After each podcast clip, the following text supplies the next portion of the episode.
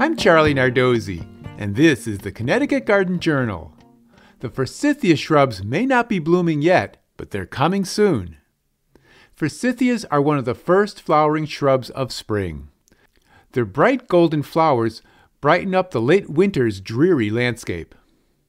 Most gardeners know forsythia as a sprawling deciduous shrub that can get out of control easily. When I was growing up, we had a forsythia hedge of shrubs between our house and my uncle's house. Every few years, we had to severely cut it back after flowering to keep it in bounds.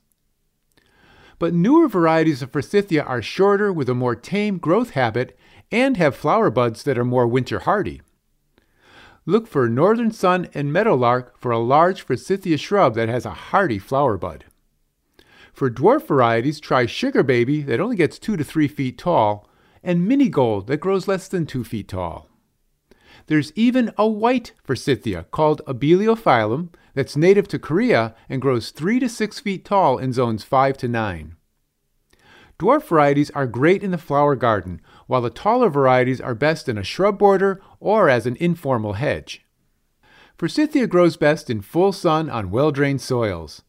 Large forsythia varieties sucker freely and can spread easily, so plant them where they can sprawl. Prune after flowering. Shrubs can be pruned back severely and will still grow and flower the next year. For a late winter treat, prune off some branches with fat flower buds now, place them in a vase in a warm sunny room, and watch your early show of forced forsythia flowers blooming indoors. Next week on the Connecticut Garden Journal, I'll be talking about the gardens of Ireland. Until then, I'll be seeing you in the garden.